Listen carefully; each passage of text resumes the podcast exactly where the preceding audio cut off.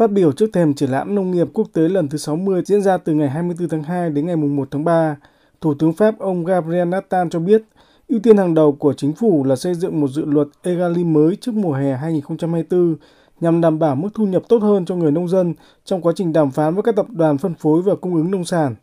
Dự luật EGalim mới sẽ chú trọng vào các vấn đề như xây dựng biểu giá nông sản, nêu rõ các chỉ số chi phí sản xuất và các trung tâm thu mua châu Âu.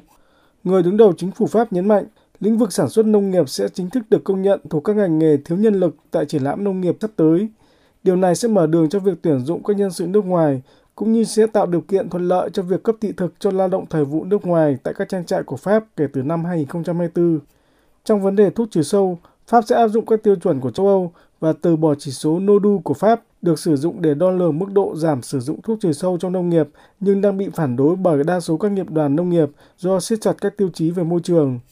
Tuy nhiên, Thủ tướng Pháp Gabriel Attal khẳng định sẽ không từ bỏ mục tiêu giảm 50% sử dụng thuốc trừ sâu trong lĩnh vực nông nghiệp tại Pháp vào năm 2030, đồng thời cho biết chính phủ đang xây dựng một dự luật định hướng nông nghiệp mới, trong đó sẽ đặt nông nghiệp nằm trong danh sách các lợi ích căn bản của quốc gia.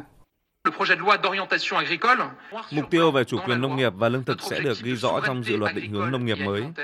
Dự luật này cũng sẽ đặt nông nghiệp vào một trong những lợi ích cơ bản của quốc gia giống như an ninh hoặc quốc phòng. Thủ tướng Pháp Gabriel Attal khẳng định tiếp tục phản đối thỏa thuận thương mại tự do giữa Liên minh châu Âu và khối thị trường Trung Nam Mỹ Mercosur do sự bất bình đẳng trong các tiêu chí về môi trường. Bộ trưởng Kinh tế Pháp Bruno Le Maire cho biết đã tăng cường kiểm soát nguồn gốc sản phẩm từ Pháp tại khoảng 1.000 cơ sở kinh doanh, trong đó đã phát hiện gần 40% cơ sở vi phạm và sẽ phải chịu mức phạt lên tới 10% doanh thu.